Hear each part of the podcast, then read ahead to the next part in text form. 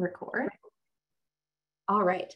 So let me introduce tonight's speaker. Nina Sankovich is a best-selling author, avid historian, and voracious reader.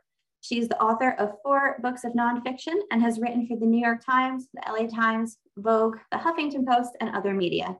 Sankovich attended Tufts University and Harvard Law School, worked as an environmental lawyer for the Natural Resources Defense Council, and is president and executive director of Save the Sound in Connecticut, where she lives with her family.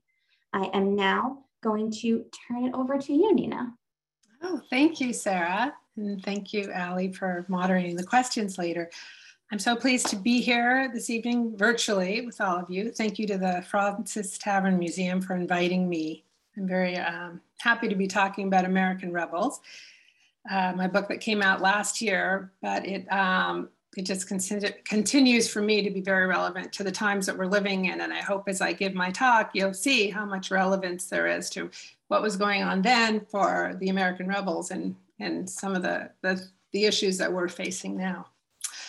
So my book, American Rebels, begins in the old village of Braintree in the colony of Massachusetts. And let me get my slideshow going because we'll see if there's a, a nice, um, nice little drawing of the Third Parish Church and the graveyard. Now, my book actually begins with a funeral that took place in that church. Um, this is the death of a very good man that was being um, orated that day in, in the North Parish Church spring of 1744, and Reverend John Hancock, who was only 41 years old, has died, leaving behind his wife, Mary, and three children a girl named Mary, and two boys, Ebenezer and John. And yes, that John, John Hancock with a big signature. Attending the funeral of John Hancock with the big signature's father, Reverend Hancock, was a young John Adams, who was there not only because his father was the deacon of the North Parish Church, but also because John Hancock was his friend. John Adams' future in laws were also at the funeral, although, of course, he didn't know that. He was just a young boy. But um, the Reverend William Smith and his wife, Elizabeth Quincy Smith, um, had come from Weymouth to attend the funeral because they were friends with Reverend John Hancock. Now, interestingly, Abigail Smith, who would become Abigail Adams, was also at the funeral, but she was only there in utero because she was not yet born. Her mother would give birth to Abigail that fall, in the fall of 1744. Also present at the funeral were members of the Quincy family, a prominent family of the village, um, and Abigail Adams was related to that family through her maternal line. They were a well-to-do family, very well thought of in the village. Little baby Josiah Quincy had most likely been left at home. He was just a couple months old. And I have a lot more to tell you about him, but that will come later. Now, only in retrospect can we see that the death of Reverend John Hancock set in motion events that would bring together a group of young men and women and set them on the path to rebellion. I discovered Reverend Hancock and his village and this progeny of heroes, and you'll see that they were heroes, while searching through the collections of the Massachusetts Historical Society. I had gone to the society um, to try to find the answer to a question that had long interested me. And that question was how did the American colonists have the courage to rise up against a power like England and claim its independence. How could they have had the guts to do, to do that? And I also wondered how that choice to rebel cut across class lines. And I wondered how it cut across gender lines. Who remained loyal? Who chose to rebel? How did that cut across class, gender, um, I began searching for a community that could give me a microcosm of, of, of, of colonists who, who either chose to rebel against England or chose to stay loyal.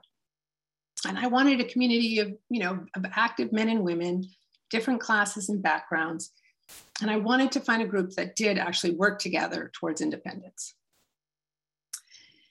Now, through a twist of luck, I came upon a book written by a quirky minister historian named Daniel Munro Wilson. And there you see him, and there you see his book. He wrote a book in which he described Braintree, Massachusetts as the place where independence began. Independence began, he said.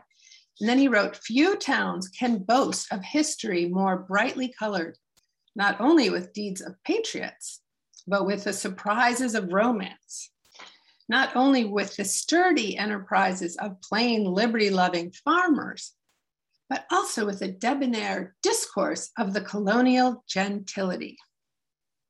Independence, patriots, romance, liberty loving farmers, and gentility. I had found my village to study. Here we have another slide of that village, Braintree. So, who are these young men and women, these patriots, gentility, romantics, farmers? Who are they?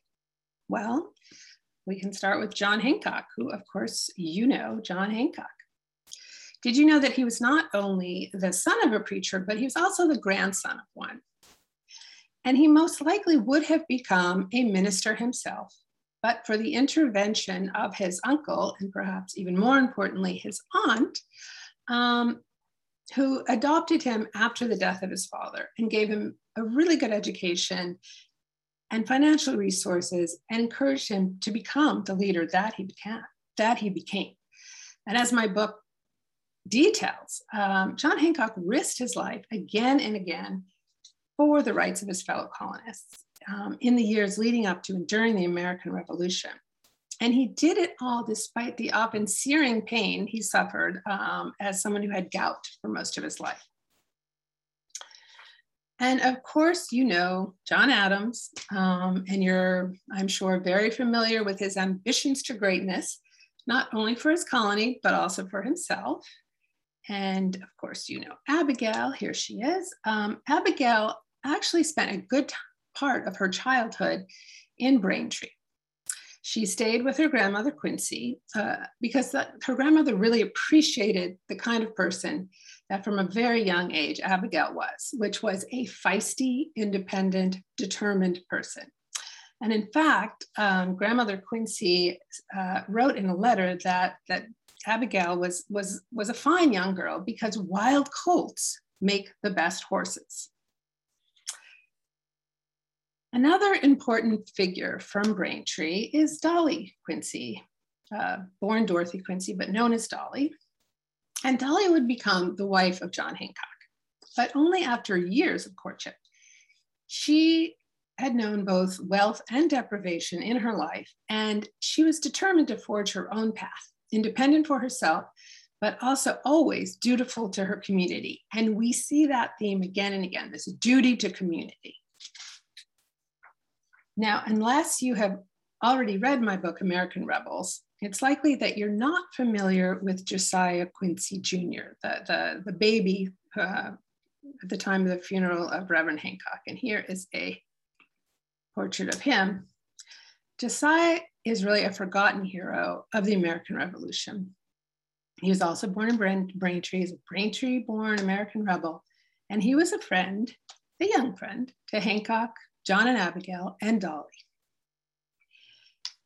Now, in his lifetime, Josiah Quincy was famous. He was known as the Patriot because he was an incredible political writer. He was also an orator, an eloquent speechmaker. Um, he was a sought after lawyer, and he was also a diplomat who traveled far and wide seeking American unity, prosperity, and peace, despite his own crippling health issues. So, how is it that so many prominent leaders of the American Revolution all came from the small village of Braintree? Daniel Munro Wilson didn't have the answer. Um, but through years of research, I pulled together a pretty good explanation of why, how they all came from this place, why they all had the leadership qualities that they did. And the reasons are fascinating, they're complex, they're inspiring. And until now, I really think they're largely unknown, but I put it all into American Rebels to try to explain how a community can foster those kinds of leaders. I divide my book into three time periods. So the first one I call Tinder. And this year 1744 to 1764. And in that time, I, I, I, I cover the youth of the, of the men and women of Braintree, um, and I cover the Harvard years of, of Hancock and Adams and the Quincy Boys, and also the years after college for both the men and women of Braintree as they started out on their careers, as they dallied in romances, um, and as life in the colonies got more complicated, with Britain suddenly paying attention to what was going on there. And the second part of my book is called, let me get that. Here we go, Spark, 1765 to 1773, which covers um, those years of early conflict between England and the colonies. So we're uh, the Sugar Act, the Stamp Act, the arrival of troops to patrol Boston, the Boston Massacre. And I also write about the personal milestones of the rebels during that time with marriages and children, career gains, career losses, and also the strengthening of ties between them. And then I end that section with the Boston Tea Party and move on to the final part, part three, Flame speaks for itself, really. Um, I detail how the rebels each took on the fight for independence in their own way as a personal duty, and, the, and they did what they could during events that included um, the imposition of a blockade on, on Boston, the Battle of Lexington and Concord, the Siege of Boston, Bunker Hill, meetings of the Continental Congress, and the Declaration of Independence in July of 1776. Now, throughout the three parts of the book, I explore how each of the American rebels that I write about responded to the crises of their times in their own particular way. How they arrived at the choice of rebellion along their own singular path, discovering their personal experiences, what drove them to make the choices they made was really the best part of my research, the part that I just enjoyed so much, um, delving into journals and letters and, and ledgers and, and all kinds of documents and all sorts of archives. I wanted to know the details of the daily lives of these men and women, um, how they coped at home and at work with the crises that they had to undergo, I wanted to know what they felt, what they ate, what they saw, what they looked like, what they smelled, and what they smelled like. I mean, I wanted everything. Their health issues, and there were many, they all suffered from health issues. And I wanted to know about their spiritual and mental crises and how they dealt with that, how they got through these crises, what they hoped for, what they lost, what they mourned, and how they rejoiced. By examining these personal experiences of the Hancock, Adams, and Quincy families and the members of these families, we can understand just how hard it was to make the decision to break with England. And then the tremendous sacrifices required to carry that decision through to fruition. Now, as I said earlier, Josiah Quincy Jr. is a forgotten hero of the revolution and a truly inspiring one. He, um, as a child, he was sickly, often bedridden. And while other children were out and about, playing in the fields and woods surrounding the village, Josiah was most often at home in bed reading. He loved to read. And he had a great memory for everything he read, um, in part because he took notes of everything that interested him.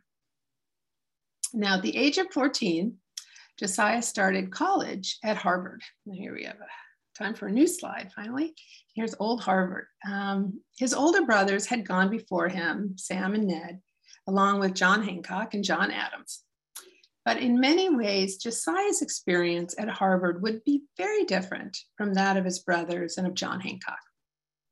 He was never a big partier, unlike his brother Sam, who took the crown for partying with John Hancock coming in a close second. And in fact, at that time at Harvard, it was a he pretty heavy partying place. According to an early historian of the college, the mid 18th century was a time when two fisted tippling was at its peak at Harvard. At no other period in the history of that Cambridge institution has so much liquor been consumed per capita. And I have proof of this. this is a fraction of the collection of tankards from Harvard's own collection. And they did not drink water from, the, from these vessels. They drank all kinds of beer, cider, alcoholic cider, and, and, uh, and wonderful little cocktails they made themselves. But Josiah did not. Josiah did not partake. He was not interested in drinking or playing cards or cavorting around, going out. He just wanted to read. He, in the copious notes that he took in journals that he kept throughout, throughout college, we can see evidence of how much he read and also of how he recorded what he read. He copied out favorite lines and he offered his own commentary on just everything that he read and what he could learn from what he read. And here he's categorizing things. In his senior year, when uh, that was the year when students were permitted to take books out of the Harvard Library, take them back to their rooms, Josiah checked out a wide variety of books. We actually have that register uh, in essays, poems, histories. Um, he also took out medical books, which is interesting, including this one by the English doctor John Pechey, titled General Treatise of the Causes and Signs of all diseases afflicting human bodies, together with the shortest, plainest, and safest way of curing them by method, medicine, and diet, to which is added for the benefit of young practice practitioners several choices, forms of medicines used by the London physicians. So that's quite a book. Um, and he took notes on that book. And he was interested in all sorts of things. But his favorite kind of books to read. And the ones he took out again and again from the library and he took copious notes from these books were books that explored law the history of law the application of law the purpose of law. Here we have uh, bacon's book on the common laws of england. There was just no question that josiah quincy was going to become a lawyer and so after college, he did that. He began an apprenticeship, which is what you had to do to become a lawyer then. You started an apprenticeship with an older lawyer who taught you about the law. And you took part in cases and you recorded them and you learned the law that way. He worked with uh, an, a man by the name of Oxenbridge Thacher, who was a renowned lawyer in Boston and an avowed Whig. And it's just a great, uh, a great internship for him to have. As an apprentice lawyer, Josiah kept a new kind of journal. He started a new kind of journal, one that he called his Law Commonplace book. Here is a copy of his, of his first book. And on the, the front of his book, he copied a quote from David Hume From law arises security, from security, curiosity, and from curiosity, knowledge. And this shows Josiah just felt law was the foundation of everything because law provided security, stability, and allowed citizens to go out and do, to learn things, to work, to prosper because they had the foundation of law, they had the security. Um, in his Law Commonplace book, Josiah took copious notes on legal theories and treatises. He recorded page after page of legal maxims. He dissected court cases. And those law journals would prove um, to really serve him well in the years that followed as he became a practicing lawyer. But it didn't, those journals didn't only help him in the practice of law. The journals, all the knowledge that he imbibed, all the quotes that he that he that he kept for himself, helped him in the role that he took on in the mid 1760s um, of political commentator, of a pamphleteer and agitator in the cause of the colonists. Now, Josiah took his first steps as a political activist following Parliament's passage of the Stamp Act in 1765. He was desperate, uh, England was desperate to raise money after fighting the Seven Years' War. And so Parliament imposed new taxes on the colonies in the form of a stamp. Stamp that had to be put on just any kind of piece of paper, wedding license, cards, legal papers. Now, Josiah could understand why Parliament needed to raise money. They had emptied the royal coffers fighting the Seven Years' War, and England was broke. But the Stamp Act had been enacted without the protections of representation and process guaranteed by British law. The citizens of the colonies were being taxed without having their voice heard in Parliament. Now, it was this failure to follow the law that Josiah could not abide. Parliament had trampled on the rights of the colonists, and such trampling could not stand. To protest the act, Josiah and his fellow patriots urged a colony wide boycott of all British goods and of any activities requiring stamps. So women vowed to forego wedding licenses. Um, everyone swore off imported tea, linens, books, on and on. The sacrifices made were hard, but the economic toll on merchants and suppliers overseas in England was even worse and they applied pressure to Parliament, and Parliament in the end backed down and they repealed the Stamp Act in 1766. But the battle for the rights of colonists was just beginning because in 1767, news of a new of a new series of acts, the Townshend Acts, arrived in the colonies. Now duties were going to be imposed on a large number of goods coming into the colonies. Smuggling was going to be uh, uh, they were going to crack down on smuggling. Violations of, of the act or any kind of smuggling could arrest would result in, in fines, arrest, trial without a jury, imprisonment. And perhaps worst of all, in Josiah's view, was that British troops were going to be sent, more and more British troops were going to be sent to Boston to ensure compliance with the new acts. And here, uh, there's the Stamp Act, got that slide. But here is a, uh, engraving that Paul Revere made of the troops arriving um, to enforce Parliament's acts in the colonies. Josiah Quincy took to his favorite weapon, his pen, and he wrote passionately against the Townshend Acts. His writing spread like wildfire through the merchant classes and the working classes, and were also read by those crown officials who had to decide whether to stand with their king or with their fellow colonists. Everyone had to make that decision. Josiah used dramatic imagery in his writing. And I'm going to give you a, a small example so you can get an idea of, of how he wrote. So he's writing about the imposition of tax, of duties on, on colonial goods. And this is how he writes about it. A rank adulterer riots in thy incestuous bed. A brutal ravisher deflowers thy only daughter. A barbarous villain now lifts the murderous hand and stabs thy tender infant to the heart. He then urges my, my much respected countrymen to reject the threats and vaunting of your sworn foes and defend the liberty of the colony against all usurpers. Pretty passionate stuff.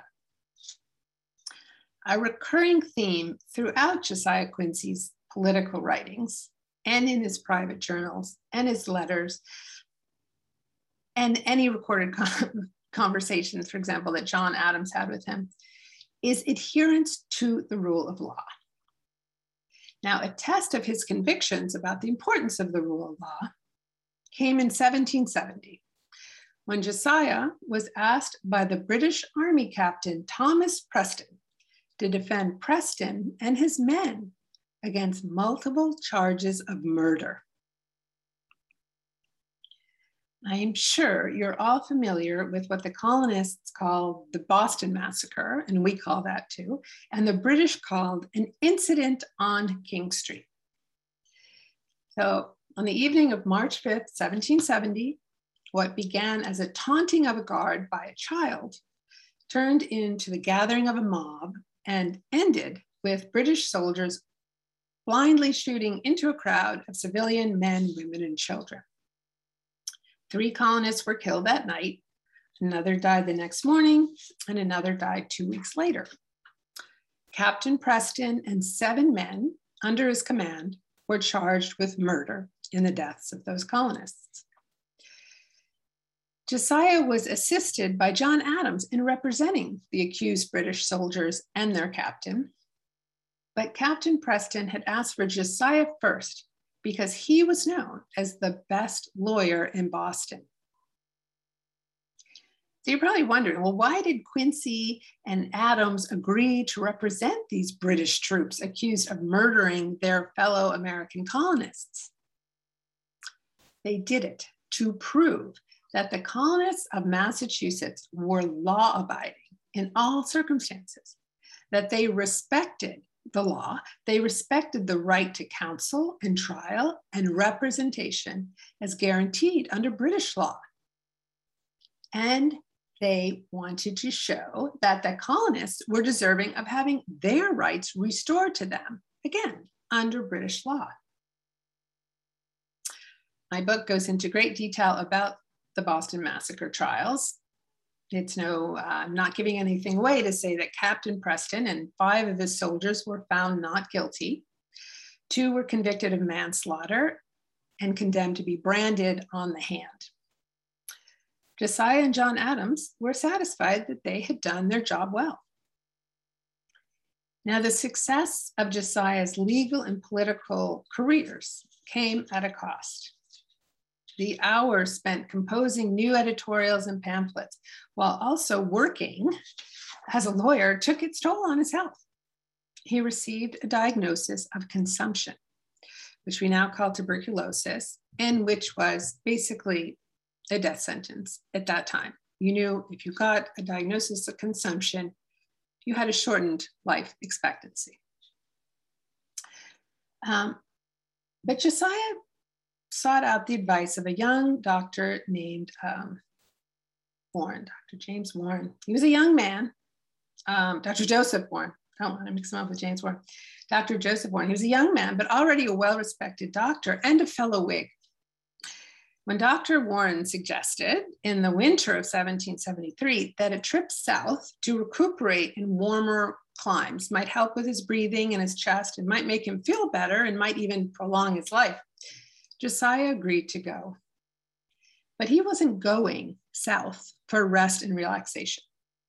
Instead, he planned on using the trip to begin a one man campaign to bring the northern and southern colonies together in opposing British policies. Now, he understood that the Southern concerns were distinct from those of Northerners um, across politics, economies, you know, religion, everything was different, but he was sure that he could bring North and South together. As he wrote in a letter to a friend, let us forgive each other's follies and unite while we may. To think justly is not sufficient, but we must think alike before we shall form a union and with that union truly formed, we are invincible. Me just check my time. So Josiah went south um, to form a union. And he, he went by sea to Charleston, and then he planned to travel back by horse up through all the colonies, visiting all the different colonies along the way. So there's Dr. Joseph Warren. And here are the colonies. Sorry, I'm not keeping up with my slides. I'm too excited about my conversation. And here is Old Charleston. Now, the rich and powerful men of Charleston quickly warmed to Josiah. They just loved him. I mean, he appeared to be one of them. He was rich, he was savvy, he was cultured, he was interested in good food and good wine. And Josiah was good at making conversation with people and good at making people feel comfortable. However, what Josiah wrote in his journal showed that he, he somewhat disapproved of the Southern way of life. He wrote about how um, men in the South were just obsessed with just having fun, having a good time. Cards, dice, and the bottle, horses engross prodigious portions of time and attention. He even said, even the day of Sabbath is a day of visiting and mirth, of license and frolic. He was appalled. He was a good New England Congregationalist, and he was appalled by frolic and mirth on a Sunday. But he did meet up with a number of very active and dedicated patriots, um, men he described as hot and zealous in the cause of America.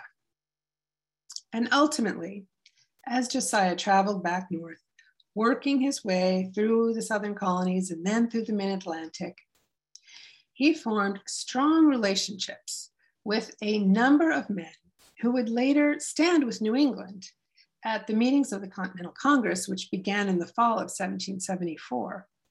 And those same strong connections between North and South would serve to, um, to, to, to heighten bonds that would lead ultimately to the signing of the Declaration of Independence in 1776. Now, one aspect of Southern life and culture, which Josiah detested, was slavery. He was horrified by its prevalence in the South, and he was disgusted by its acceptance by so many leaders of the Southern colonies.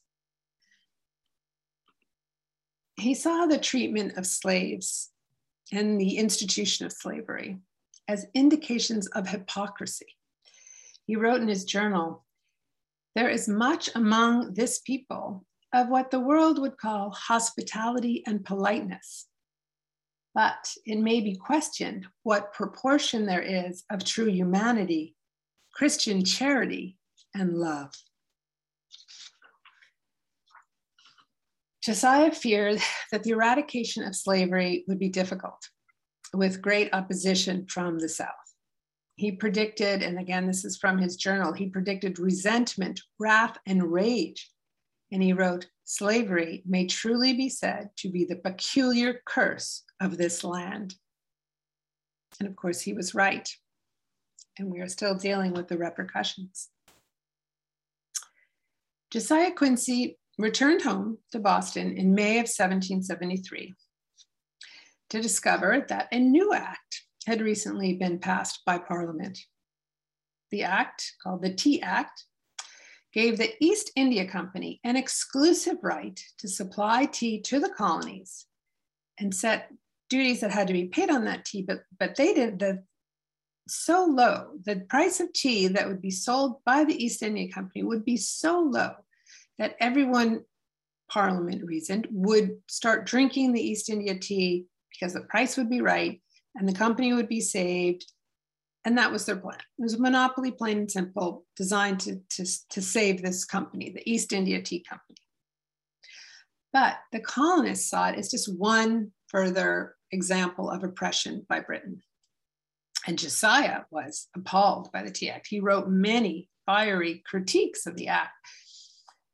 But on the night of December 16th, 1773, it was his oratory skill on prominent display, his spoken words that would propel the men and women of Boston onto the path of rebellion. Almost 7,000 people gathered that night in the Old South Meeting House.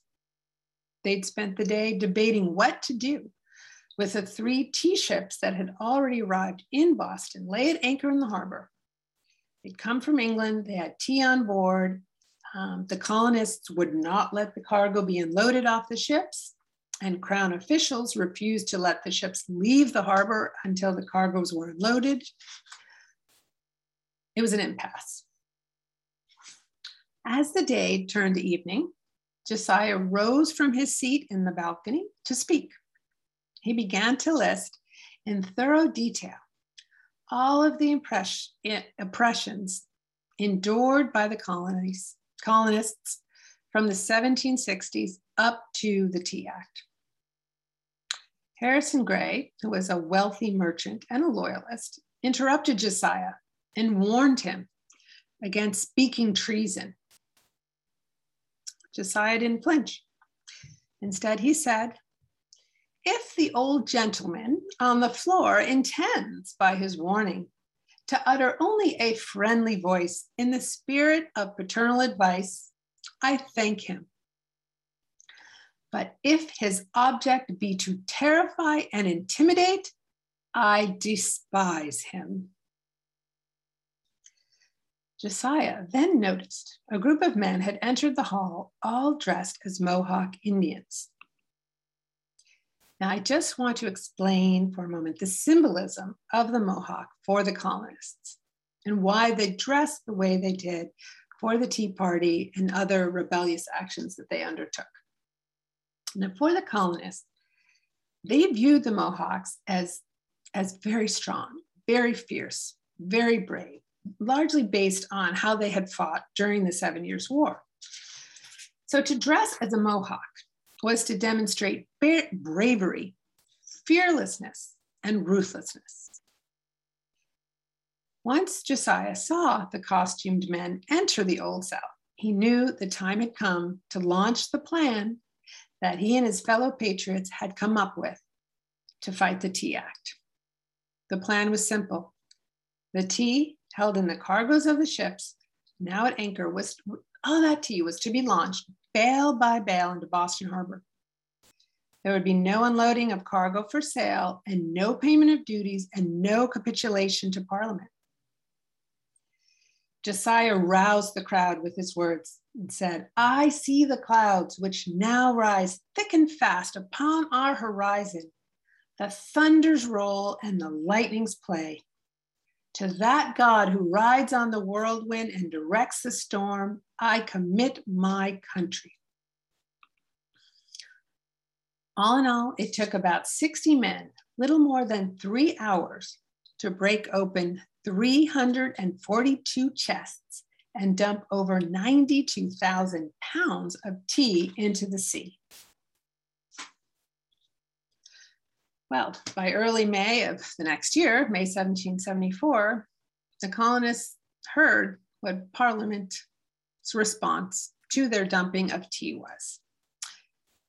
A new act, a new act closing the port of Boston to all traffic until a full reparation had been made to the East India Company for the destroyed tea. More troops were already on their way to ensure enforcement of the blockade with no fuel or food allowed in, the people of Boston were to be starved and frozen and bullied into submission.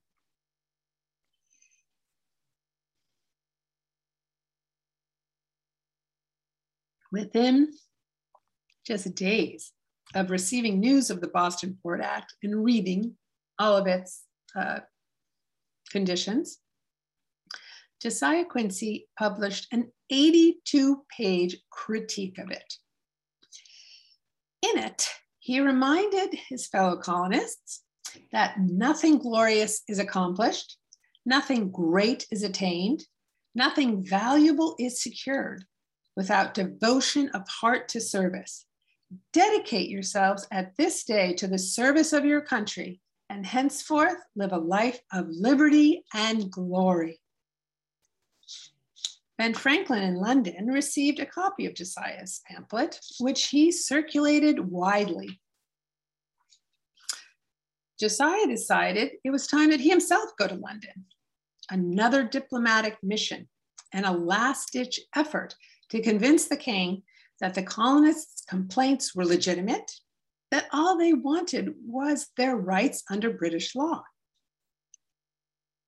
But unlike the successes Josiah experienced during his southern journey to the southern colonies, in England, Josiah found little support in Parliament or, or among people that he met for the American position.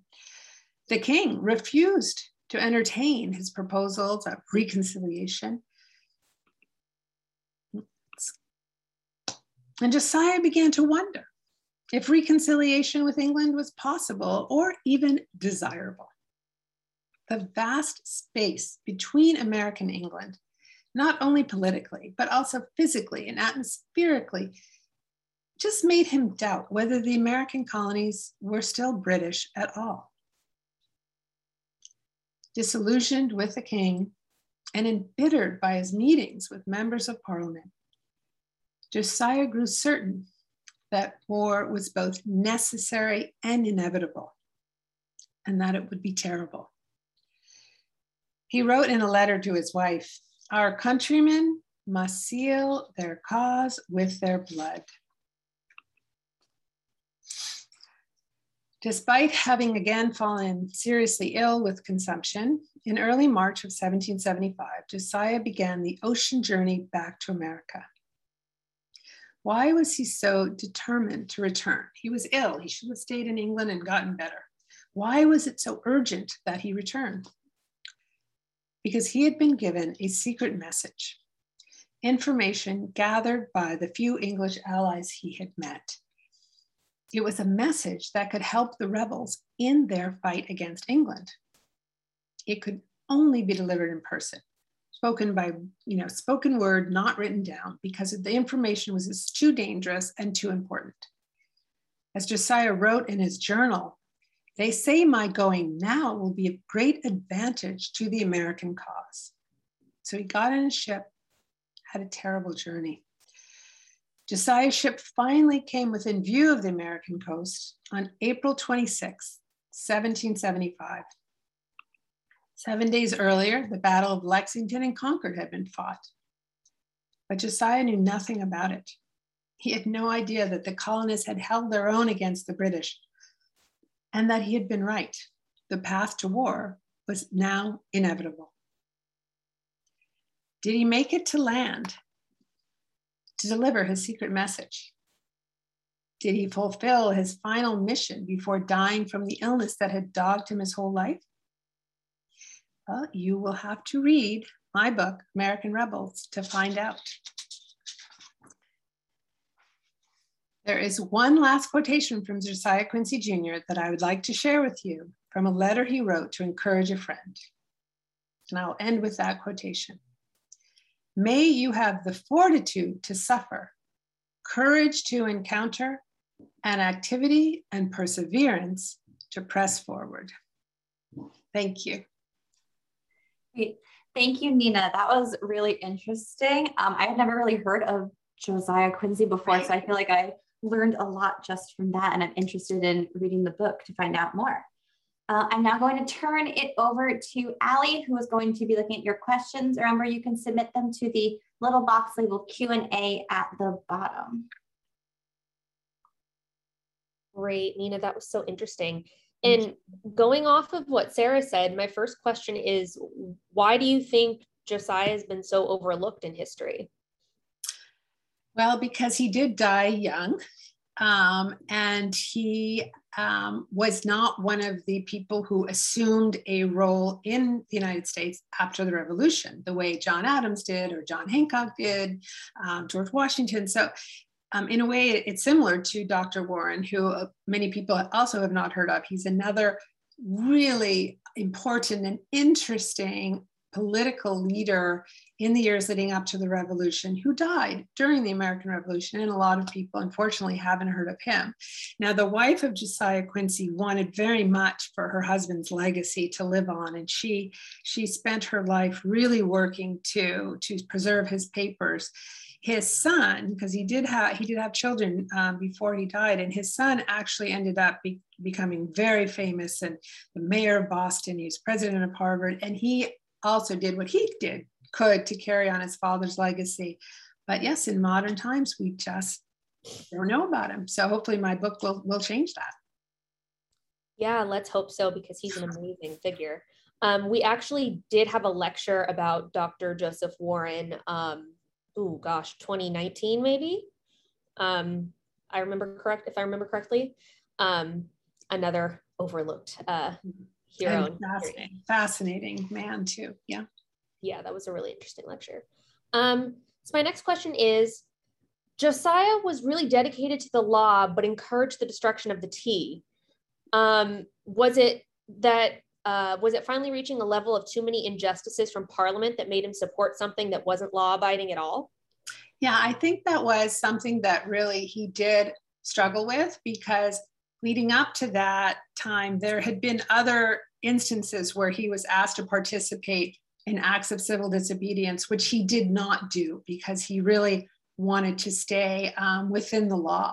I think he had reached a point that he felt that the tea that was being imposed on the colonies was set that, that the tea act was such a violation of what he saw as the British Constitution, the Magna Carta, and all of the common law supporting the British legal system that he reasoned that that itself was illegal. And so to rise up against it was, um, was really the only way to demonstrate to Parliament that the colonists could not be pushed around. He was willing to take the consequences, but when the Port Act then was passed and he realized that England was now going to basically just try to starve the Bostonians, then he became, you know, just even more outraged. And that's what really, when he said, I'm going to go to England, he was convinced that the king didn't really know what was going on, that people were misleading the king, and that if he could only get to the king and explain how, how great the colonists were and how loyal they could be, that some kind of reconciliation could be made. Of course, when he got to England and he actually realized how the king wanted, you know, wanted to punish the colonists even more than Parliament did, he, he, he quickly realized, oh no, war is inevitable. It's happening. That's really interesting. Um, next, we have a question from Sarah. Um, it seems like many of the founding fathers and key figures in the revolution were lawyers. Were there any big cases that motivated patriots to rebel from England or any other lawyers that played a big part in the revolution by using their skills as attorneys? Oh, that's that's a really good question. Um, definitely, there were in the South. Um, there was actually a Tea Party, party even earlier than than the one in Boston, the, the Edenton Tea Party, where um, the women of this, uh, I think it was South Carolina, um, blockaded and refused to let tea be landed. Um, and there were definitely Southern lawyers who supported that and who who um, who wrote about that. I mean, it, I think because the lawyers were so um, were so adept at writing their legal briefs, they made a natural sort of political pamphleteer. Um, I I don't know uh, enough about the Southern um, lawyers. I do know that in the New England area, you know, yes, I mean John Adams, you know, Josiah Quincy, John Hancock, of course, was not a lawyer, but he worked closely with lawyers um, in developing his own sort of campaigns to bring the people of Boston along on the road to independence. So um, I think that would make a fascinating book, actually, to look at all the different um, legal cases that that supported the colonial moves towards independence. Um, so yeah, that would make a great book. Yeah, I would love to read that. Um, so this is sort of on a similar note. Um, how literate were the colonists at the time? Because Josiah Quincy and others were really good at writing their pamphlets and things like that. Could the working classes appreciate what was being heralded? Well, that is a great question. I love answering that question. Yes, they were literate. And very early um, foundation was set in New England for educating everyone to read. This was one of sort of the basic Puritan goals, like to have, you know, every village should have a, every settlement should have a school and everybody should be taught to read so they could read the Bible. They could read for themselves the Bible. And, um, and in Boston, you know, in the 1700s, yes, people could read. The literacy rate was very high among men and women what is interesting is that many of the women's letters that you read from that time, and, and Abigail is a prime example, she wrote these incredibly um, interesting letters and she made references to all kinds of uh, like to not only biblical references but references to to romans and greeks. And so she was very well educated but her spelling was terrible. So they they definitely learned to read and they read a wide variety of materials that, but they didn't necessarily learn um, how to spell. But they definitely have, were a very literate population. That's really interesting. It kind of explains i guess why things took off yeah it's true. the population was able. Is there something about reading things that's different than hearing it like word of mouth? Right right. Absolutely. Um, okay, let's see what's next. Um, did Adams or Quincy ever receive threats of violence for defending the British soldiers from the Boston Massacre? They did. They did from Bostonians. So you, I'm sure the question means, did their fellow colonists say, What are you doing? Yes, that did happen. It really um, bothered John Adams quite a lot. Um, it didn't bother Josiah Quincy really, because Josiah, would, and which demonstrates the difference between the two men. John Adams was always very concerned with how people perceived him. And he was, was very important to him that he be perceived as the intelligent, brilliant lawyer, lawyer that he was. Josiah Quincy Jr. had an innate sort of confidence and calmness about him. He really, he knew he had done the right thing and he was comfortable with that. And in fact, his father wrote to him and said, What are you doing? How can you be doing this? I hear from people, you know, in our little village of Braintree, they tell me you're doing a terrible thing. And he wrote back to his father and said, Well, you have terrible friends for scaring you that way because I am doing a great thing. I am supporting the law. I am representing justice. I am showing that we are a nation that follows the law. So for him, did not bother him. John Adams was greatly bothered by it.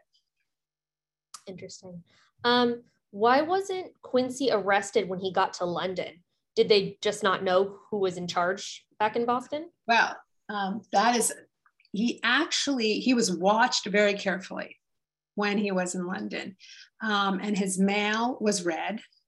And he was, you know, and I mean, records in England show that they were keeping a very close eye on him. And there was always kind of the worry that he might be arrested. Certainly, if John Hancock had gone there, he would have been arrested. If John Adams had gone, he would have been arrested. But for some reason, um, no, Josiah quit. They were watching him, and and if he had in any way written a letter saying we have to rise up against England, he would have certainly been arrested. But because he was such a good lawyer, he'd always been able to to to to put things in a way where they couldn't quite accuse him of treason. I think I think that's what happened, but they definitely kept an eye on him. And when he left, they were not even sure that he had gone. Now in America, there were people worried that as soon as he got to England, he was going to be arrested and and, and you know laid out, you know, set as an example. But he wasn't. So um, I'm, my guess is that he he was able to represent himself well enough to to impress even, even you know even Englishmen. They may not buy his arguments, but they did not see him as as treasonous. Interesting. Um, so this is actually a question that I have. Um, while you were researching and writing this book, who you learned a lot about a lot of different people. Who is your favorite character in the cast of this story that you wrote? Josiah, Josiah and his wife. Um, I found them both to be incredibly compelling characters, and Abigail. I mean, Abigail Adams just she she wrote great letters. She had wonderful commentary, and she held everything together in Braintree while John Adams was off doing very important things. But she was the one who held the farm together, who helped everyone in the village of Braintree. People turned to her for help. And in fact, um, Josiah Quincy's wife turned to her for help when, when Josiah um, died. And it's very moving when she writes to her husband about, about um, Josiah's wife coming to her door and how Abigail had to help this poor woman who had just been dealt such a terrible blow. So Abigail Adams is just uh, a wonderful character, and there are such great biographies out there about her, and each one of those biographies is just a pleasure to read. And then the um, Massachusetts Historical Society has all of the correspondence of Abigail Adams on, you know, digital collection. So anybody can go on their site and read what Abigail had to say. You, if you wanted to know what she had to say about geese, you could search the geese, you know, that word, and you find that she had quite a lot to say. And so she is just a, a great character. Yes, we are big fans of Abigail Adams Fraunces Tavern Museum for sure. Um, was there a loyalist population in Braintree and how big was it? How prominent was it? there was a loyalist population in Braintree. And in fact, Josiah Quincy's brother, Sam Quincy, was perceived as a loyalist, although he himself didn't see himself. He certainly was a loyalist. And in fact, he was the lawyer prosecuting Captain Preston and the um, other officers accused of murder after the Boston Massacre because he was the basically the attorney general for the colony.